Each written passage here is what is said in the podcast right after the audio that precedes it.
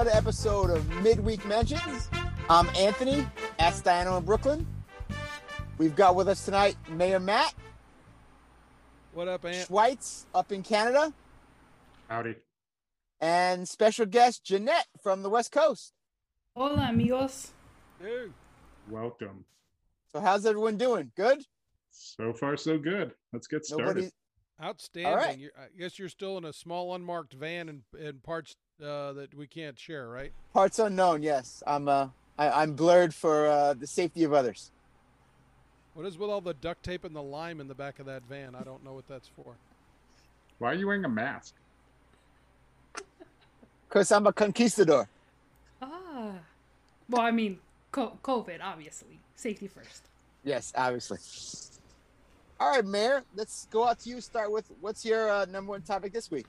Well, I've got, uh, as usual, a million topics, but if you're going to limit me to one, uh, I have to do this. This past weekend, this will mean more to only the, the hard, hardest core and the folks that are in our group chat, but we had a, a world record most Lauer Rangers in one room at one time uh, this past weekend. We had five of us from our group were able to get together in uh, outside of Atlanta, and uh, Yeti was uh, and his lovely wife were kind enough to open up their home to uh, me, Lou, and then we had John in Miami, who's uh, unable to be with us tonight, and we'll be thinking about John, and then Barrett. Were all they were both up from from Florida, and so we all got together on uh, which, which was a Sunday night, had a nice meal, and like I said, Yeti and his family were gracious hosts, and we it was just a fantastic time getting to uh, be right there with everybody. Uh, how did Well, how uh, did that come together? Who who reached out to who there?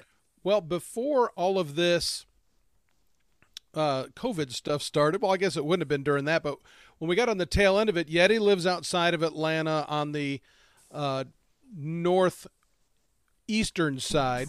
What's his address? Is, Lou or slash Bruce is more of the in, in town, kind of on the southern southern side, and then I'm on the part. So uh, we had said we're gonna we got to meet and get together at some point, and then uh, John had had cause to be up in the Atlanta area, and he asked if if, uh, if we were if you know if we were getting together or if there was some way to, to meet up, and lo and behold, it just fell together, and then and then Barrett had reason to be vacationing in the Atlanta area as well. So he asked, and it just again, dumb luck kind of matched it all up. It was just some the stars aligned. It was a fantastic time, and it was great to put uh, faces with folks. I do have a question for you based on a, a question that Schweitz you had asked before we started recording, and that was about each other's height.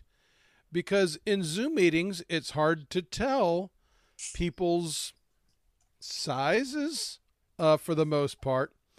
Raising.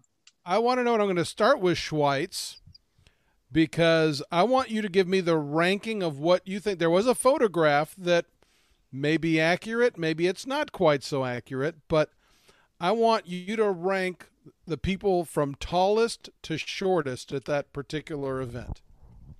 Okay, I'm gonna say uh, Yeti, followed by yourself, Mayor, Lou, Barrett, then John.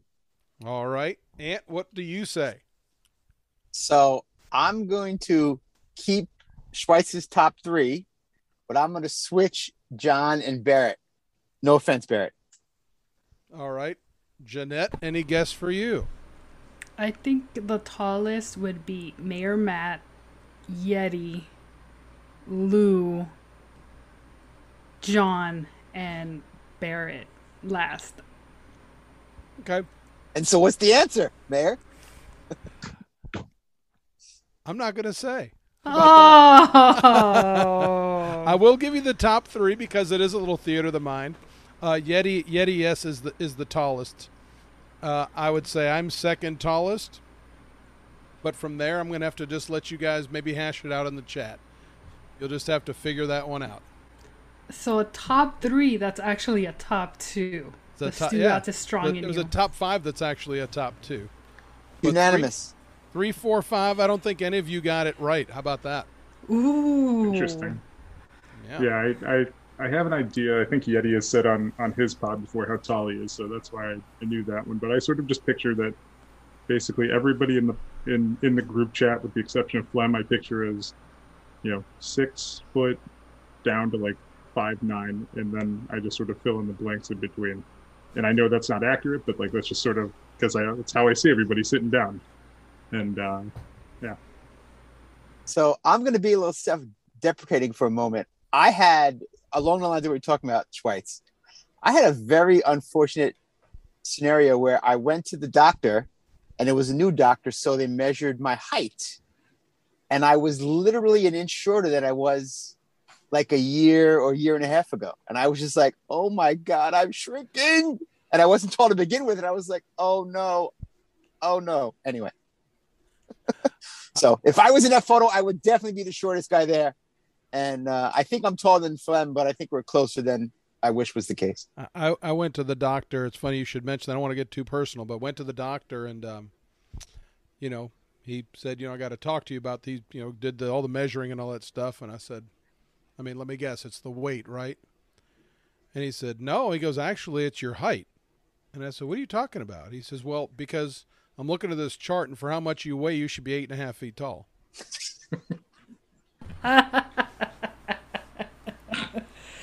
That was a, a, a, joke I had had a long time ago in the group chat. It's like I am I'm just short for my weight. Great way to say it. Yeah. Love it, Jeanette. Love it. No, but that that photo when uh, I think Yeti posted it first, but that made me really happy. Just didn't expect it. It's like all these people are hanging out. That's so cool. Yeah. Again, great time had by all. Uh, I do want to throw it, I'm, and I'm sorry, Ann, I'm, I'm gonna throw a coup and take it off because Jeanette, you brought up something uh, before we went in your topic. I don't, I'm I'm hot on that topic too, so I want you to get to it. Right. So um, over the last couple days of show, um, you know, as they always tell us, they're proudly Cuban, proudly Miami. So whenever issues arising with Cuba um, are paramount and forefront in Miami, in Florida, they of course make it onto the show and you know Dan will remind us of why freedom is incredibly important to him as a child of, you know, refugees and his, you know, parents and grandparents' story. So um, I know for the most part there are people that will tune out to that because they don't like the tone or whatever it is, right? They're just like, okay, we get it. We've heard, you know, a million and one times we've heard it before.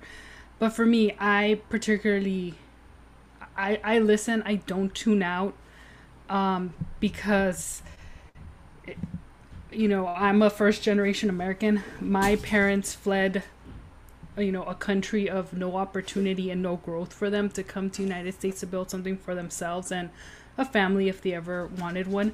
So to an extent, I can uh, empathize and sympathize with their story.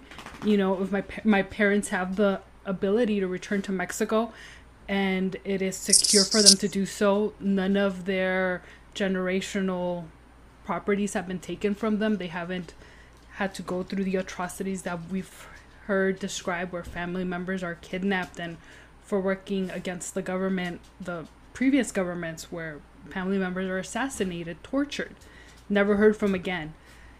So to see what is playing out right now um, for me makes me incredibly hopeful to see Cuba enter a new phase of freedom, but it's also just because we're the the the images that we get, although it's mostly from the side of the people fighting the police forces, and you kind of sympathize with this, you know, small revolution going on.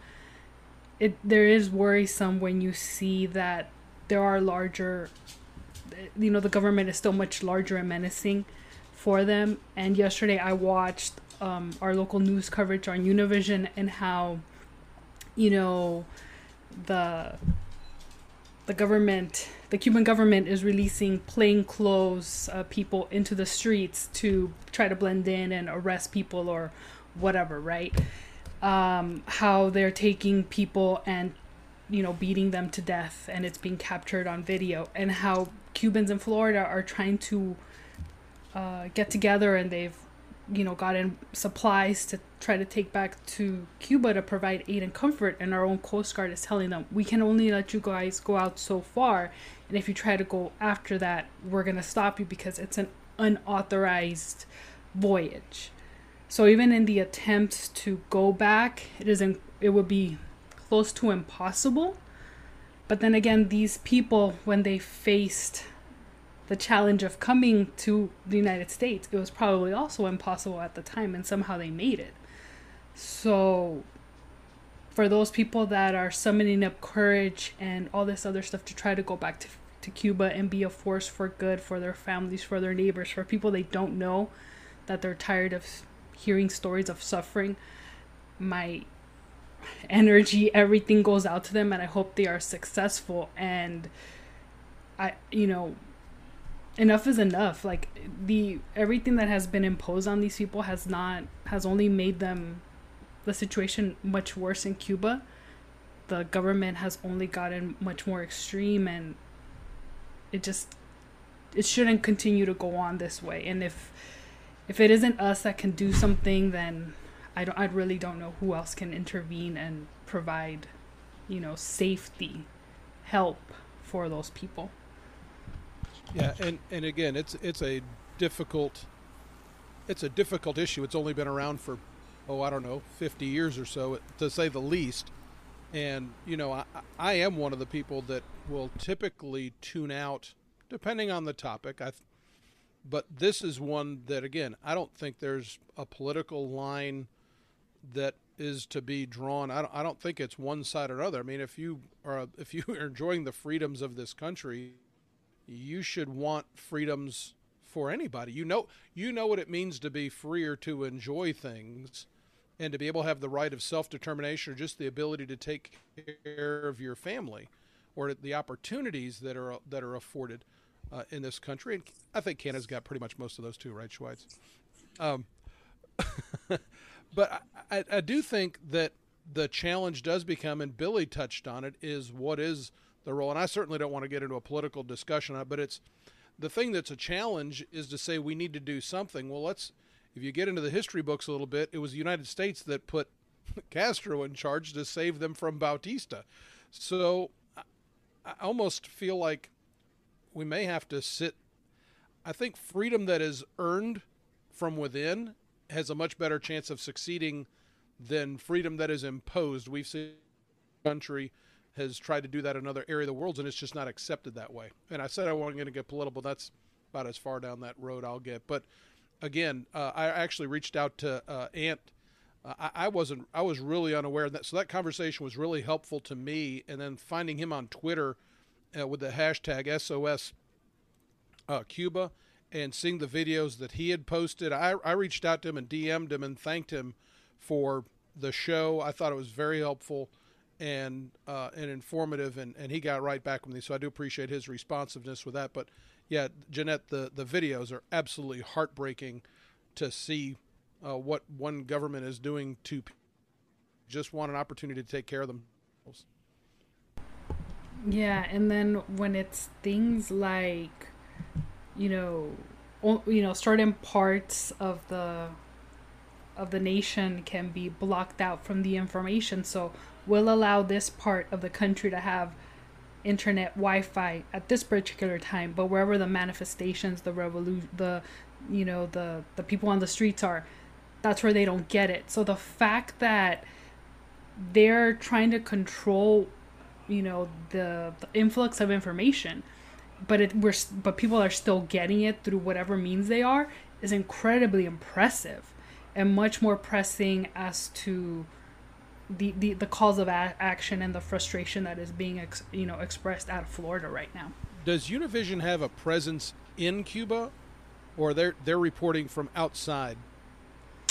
Um, the, from what I saw, they have people. Their main headquarters are in Miami, but you know how there's like the like we'll have reporters that are stationed a bureau reporter in Moscow and stuff like that so somehow they they have someone there, but then I'm guessing even their access has to be has to be limited and, and what they shoot and however it's being being put out.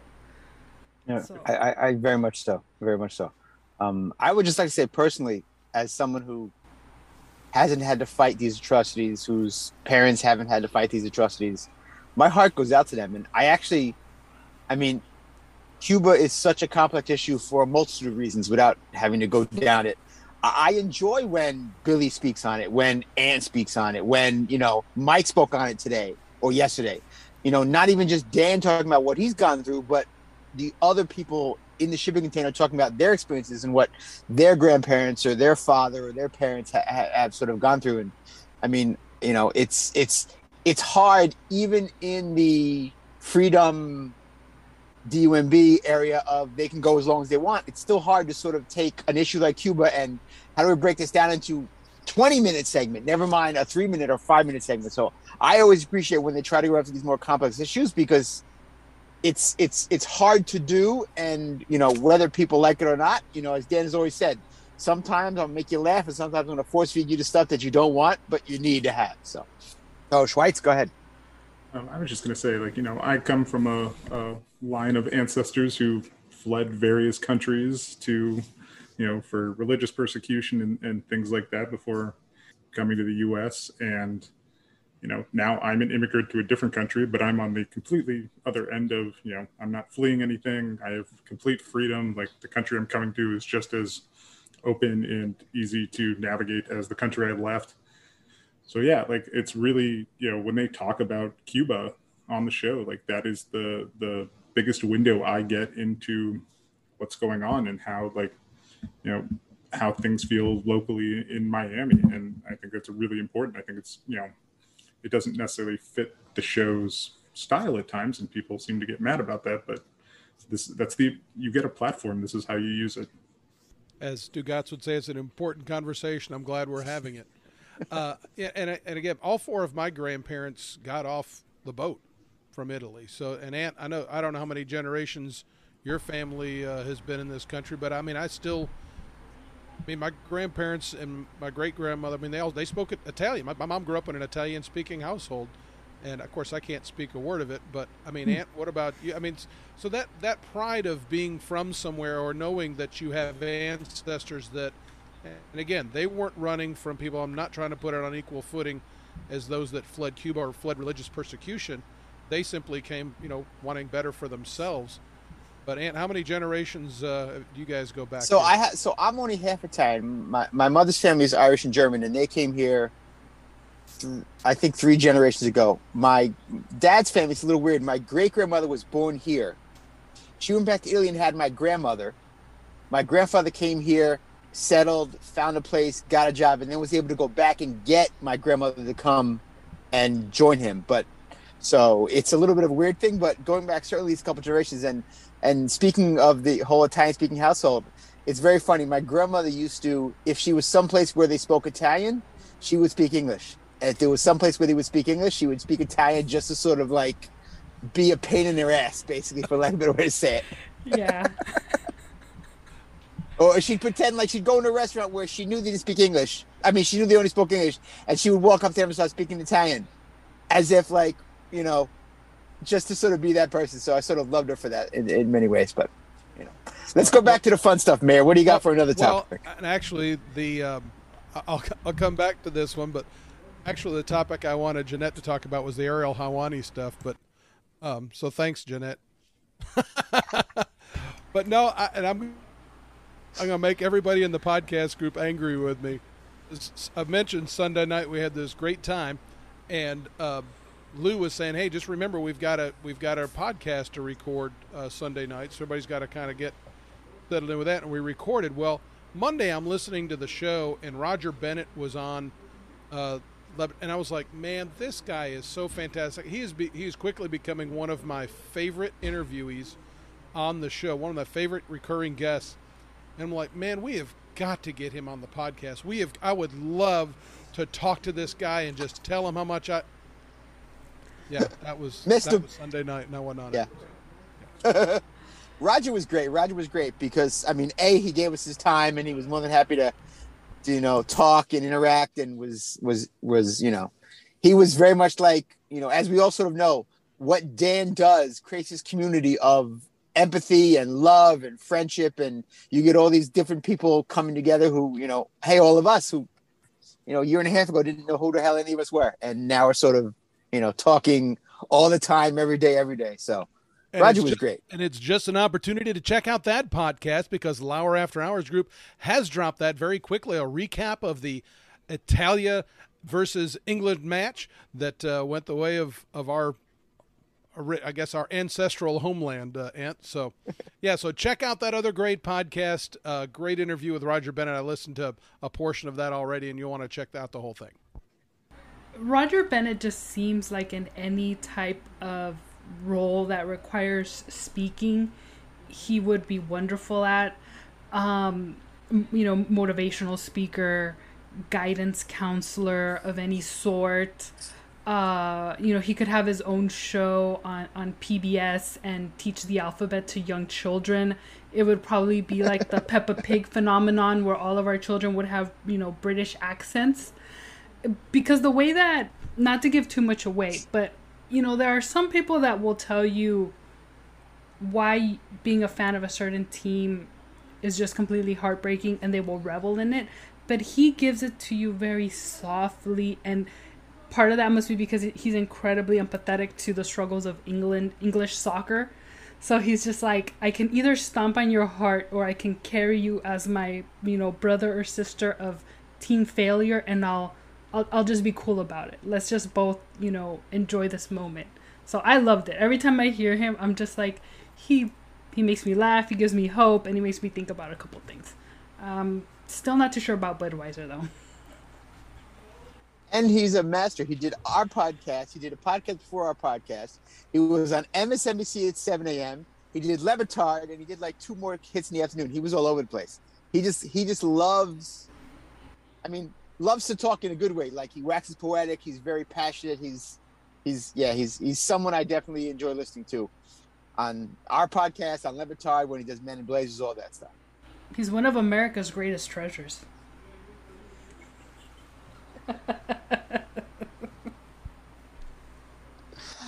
So let's keep it moving here, and let's uh let's talk about Helwani.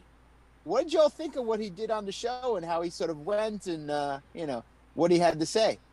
Jeanette, Wow. So this was just like a, a this has just been not a good week for ESPN culture, ESPN brass, whatever whatever is in that that machine because you go from the Rachel Nichols, uh, Maria Taylor stuff to Ariel Helwani and you know Stephen A. Smith.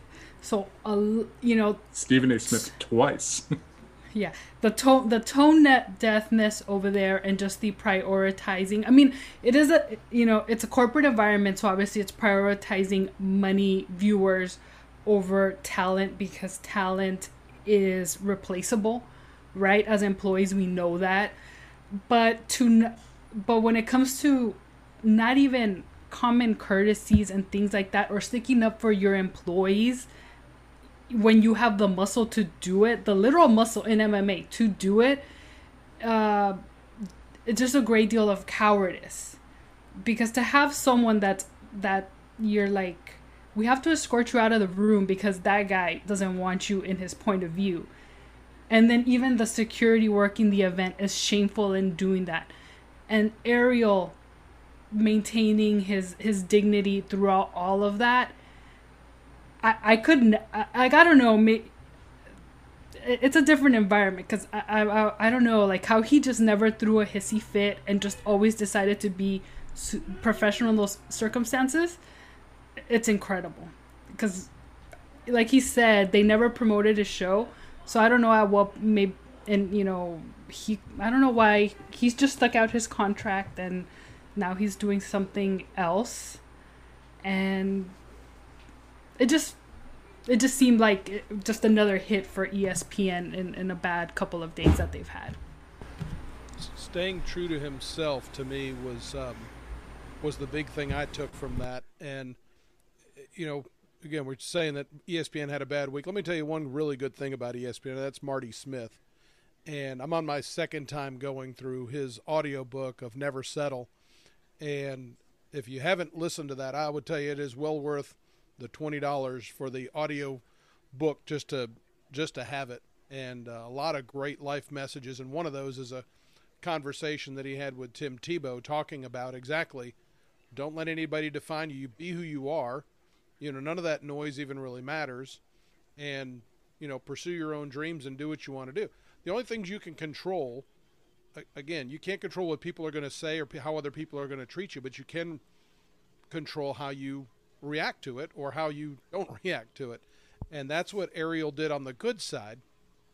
And, um, the the only downside of Ariel is I'm and we'll have to seg, segue later to this, but the the Samson slamming on on this entire thing has got to stop. And I'm sorry, I may be in the minority on that, but there's this um his, his he had to work in some stuff about Samson that I did not appreciate right there at the very end. Well, what I would say is I agree. I, I you know it's in in 2021. I think it's very refreshing to see someone like Ariel Helwani who is himself. He's not apologetic about it. At the same time, he works hard. He reports well. He like he's not a Yahoo. He's someone who you can look at and say, no, that guy's doing it right.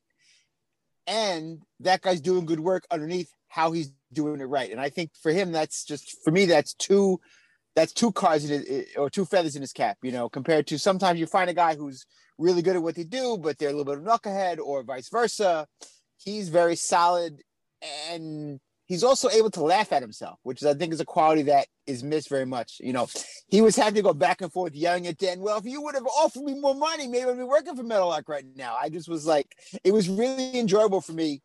And, you know, this goes back to the way the show has transitioned. I like the ability to go for 20 minutes, 25 minutes and take a subject and go full you know, end to end and not go for 10 minutes and then have to come back and, okay, do we go for another three or do we not because we had to do a break? And so I'm really, but anyway, I really like Ariel Helwani. I don't agree with everything he has to say, but I do like the way he says what he says and the fact that, you know, the, the hard work he needs to put in. And I mean, he's a better man than I because I would have not have been able to just sit there and bite my tongue over and over again as I'm trying to do my job the guy is doing his best to basically make my job as hard as possible. Schweitz, go ahead. What do you got? I mean, I agree with uh, with everyone's sentiment here. Um, if you've ever worked for someone who just didn't, you know, you were under contract, but uh, the writing was on the wall that you knew the boss didn't like you, or you know, you weren't going to get hired after that contract, then you know that's that's a really hard way to go through things. And obviously, for Ariel, like MMA is what he's known for. He is synonymous with that. He is really good at his job. He is, you know, if someone says MMA media to a casual person, they think Ariel Helwani. Um, also Canadian, so it's extra extra feather in his cap.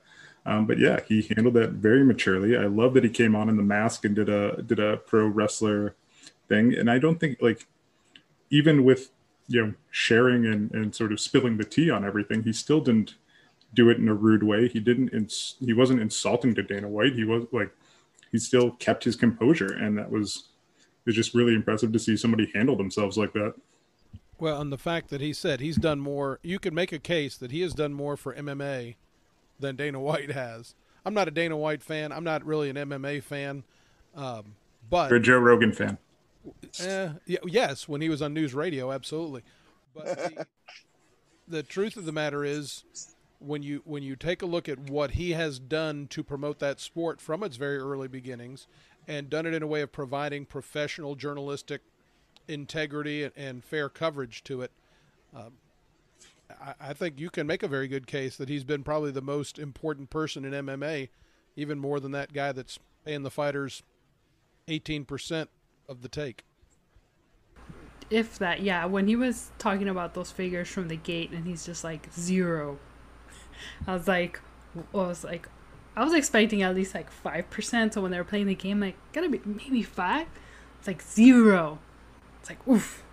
Like you hold like hold up, break my leg in front of the whole freaking world, right? I get nothing, like nothing from the gate. Psh, come on now. Sadly, that's why a guy like uh, McGregor is con- still so popular for the sport because he brings eyeballs and makes them money whether he's necessary. I mean, you know, I'm not a huge MMA guy either, but he certainly got the Carnival Barker sort of uh, act down pat. Mayor, I see you shaking your head. Yeah, it's it's one thing to be a carnival barker. It's another thing to be talking about another man's wife. And I'm sorry, there are things you just don't do. And I or husband.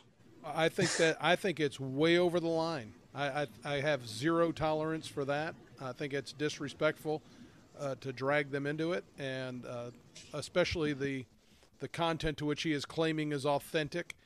I just I have zero tolerance for it, and nobody really should. So, Mayor, would you say that makes you unhinged? No, it doesn't make me unhinged. I don't care enough about it to become unhinged, but I think that there are societal. I don't want to let Pam down, Schweitz.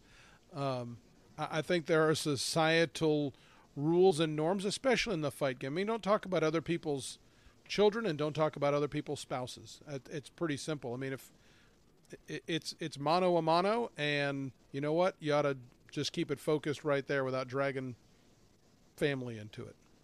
And what I would say is not that I was disappointed by him saying it because I do think it was disgusting. He's shown he can hit you with like good jabs verbally. So it seemed low to sort of like low, way too low hanging fruit to make that completely off the cuff comment about, you know, the guy's wife, etc. I don't know. Anyway. yeah, well, I had told my sister like the comments. I was like, if I was Dustin's wife, I would have taken taken my big ass purse and hit him in the other leg. Like, there you go. Put that in your DMs. Hit him in the broken leg. What would have been really good is you know when he was getting out of the ring and when Poirier was leaving the ring, and the uh, and he was McGregor was talking about taking it out in the parking lot. You know, he kind of turned for a second like he was going to go in there. I'd have loved for him to sit there and just pummeled him while he's sitting right there on his keister, uh, yeah. you know, in, in, the ring, unable to get up. Like I said, yeah. Uh, you can you could say whatever you want to about me, but I'm telling you, you say something about my you say something about my wife or my daughter. Uh, I yeah, will uh, get unhinged. I will get unhinged at that, Schweitz. has has anybody ever uh, trash talked you to the point of getting unhinged? Ooh, good topic. I mean, and again, when you've got the, when you've got the truth on your side, there's there's no real reason for it. There there are certainly detractors in the kingdom, but uh, you know, I think you just kind of have to stay above it. And you know, the old thing about don't take advice or don't take criticism from anybody when you go, wouldn't go to for advice, and go from that. Um, you know, if you can, there's two things you got to do every day. You got to look yourself in the mirror in the morning, and you got to put your head on the pillow at night. And if you don't do anything that makes either one of those things difficult, just kind of go from there. I don't look in the mirror in the morning. Are you kidding? You are a better man than I, Mayor. You are definitely a better man than me. So when I, I not that I've gotten unhinged often, but I've certainly gotten to the point where I've gotten unhinged. When I when I used to be a bouncer, so I was a bouncer for about six seven months at university, just as a on the weekends uh, to supplement my other job. I, you know, I worked one of the doors. I was one of the smaller guys, but um, that's because they were all six five, and you know, you throw out all these drunk guys, and as you're throwing them out, they will just say everything they can to insult you, and I would just laugh. And that was a problem because if you laugh at someone who's trying to insult you, they start trying to swing at you. And so I would always have to make sure I was standing right out of reach as somebody else was throwing them out the door as I laughed at them. But it, it just used to crack me up because like it was just so it just, it was just such ridiculous stuff people would say. Drunk is gonna drunk, and guess what? A stew is gonna stew. stew went full stew in Salt Lake. How about that? Uh, absolutely. Yeah. We, we wouldn't want it any other way, would we? No, of course not. I mean, that couldn't have ended any other way than what it did. It's very much predictable for Stugotz to have worked the Tahoe trip into a lacrosse mitzvah and try to leave 10 seconds into the Friday show. Um, yeah, and then I just remember like when the whole thing of like they were tweeting about the earthquake and they're like, five point uh 5.9 5.9 and i sent a dm to jeff and pow and i'm like that is absolutely nothing i'm like that's mild i'm like that doesn't even wake you up and they were like yep yep they probably just freaked out they're floridians they don't know what's up And then there, the, the one damage was the one light that came out of like the socket and a broken plate. Absolutely, five point nine. Absolutely nothing. But was it 5.9 where they were, or was it 5.9 at the epicenter of it? At the epicenter. Yeah, so it wasn't even a 5.9 where they were. Yeah. I would like to add, going back to the whole Stu thing for a second. I loved how angry Whitty got.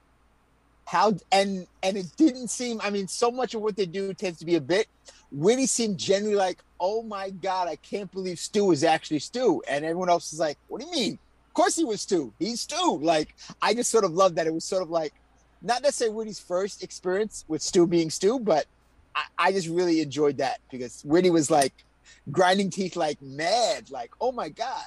Like, It was his first experience because to this point he was kind of like the grandparent. He can see it and it's cute, but Mike, you know, Mike and Dan are the ones that are having to corral him, and everybody else is trying to point him. He was actually the one who was the lead handler for that whole thing, and he was out there on his own. And now he was he was the parent and not the grandparent, and he was the one that was getting the brunt of all this, and it it overwhelmed him pretty quickly. I think it's hysterical. Yeah. I do, I do. Because Go ahead, what I see happening in that situation is that, you know, Winningham probably volunteered to be like the lead organizer for the event because he was like, you know, they're they're the talent. They're gonna just golf and schmooze. So I have so me, I'm the level-headed one. I'm gonna jump on board. I'm gonna take the lead, and I'm pretty sure that Tony and And Cody were like, "Oh, you get to wrangle Stugotz for like X amount of days, and we just get to golf and edit and make sure that we have Wi-Fi. Cool." So he- you know, he thought he was being super honorable, like living up to the profession, to his title, to his paycheck. He had no idea. Most definitely. Well, we're gonna land the plane here as we uh, tap off a little bit, and so once again, thank you for joining Midweek Mentions. I'm Anthony at Stano on Brooklyn. We have Mayor. Where can we find you? Uh, I don't know where you can find me, but I'm seeing that tarp behind you in the van. It's starting to move a little bit. You might need to hit it with a shovel. Need a little more chloroform. Schweitz, what about you? You can find me at Jort Center. Jeanette, our honored special guest. Where can we find you? Well, first and foremost, thank you guys for having me. Um, I'm sorry for having brought it down a little bit with serious subjects, but it was fun kicking it around with the mentions. And I am at J A Y H E R 1 7 and on Twitter. And don't forget to check out uh, the interview with Roger Bennett. It is five stars, it is gold, it is worth your time. Very well said, Jeanette. And go ahead, as Mayor would say, check out all our stuff. We've got a lot of stuff. You can find us at Lowry After Hours on Twitter and Instagram. Rate us, review us, give us five stars. And thank you for joining us. We'll we'll talk to you next week. Listen anything with Fleming, it'll make you feel smarter. And taller.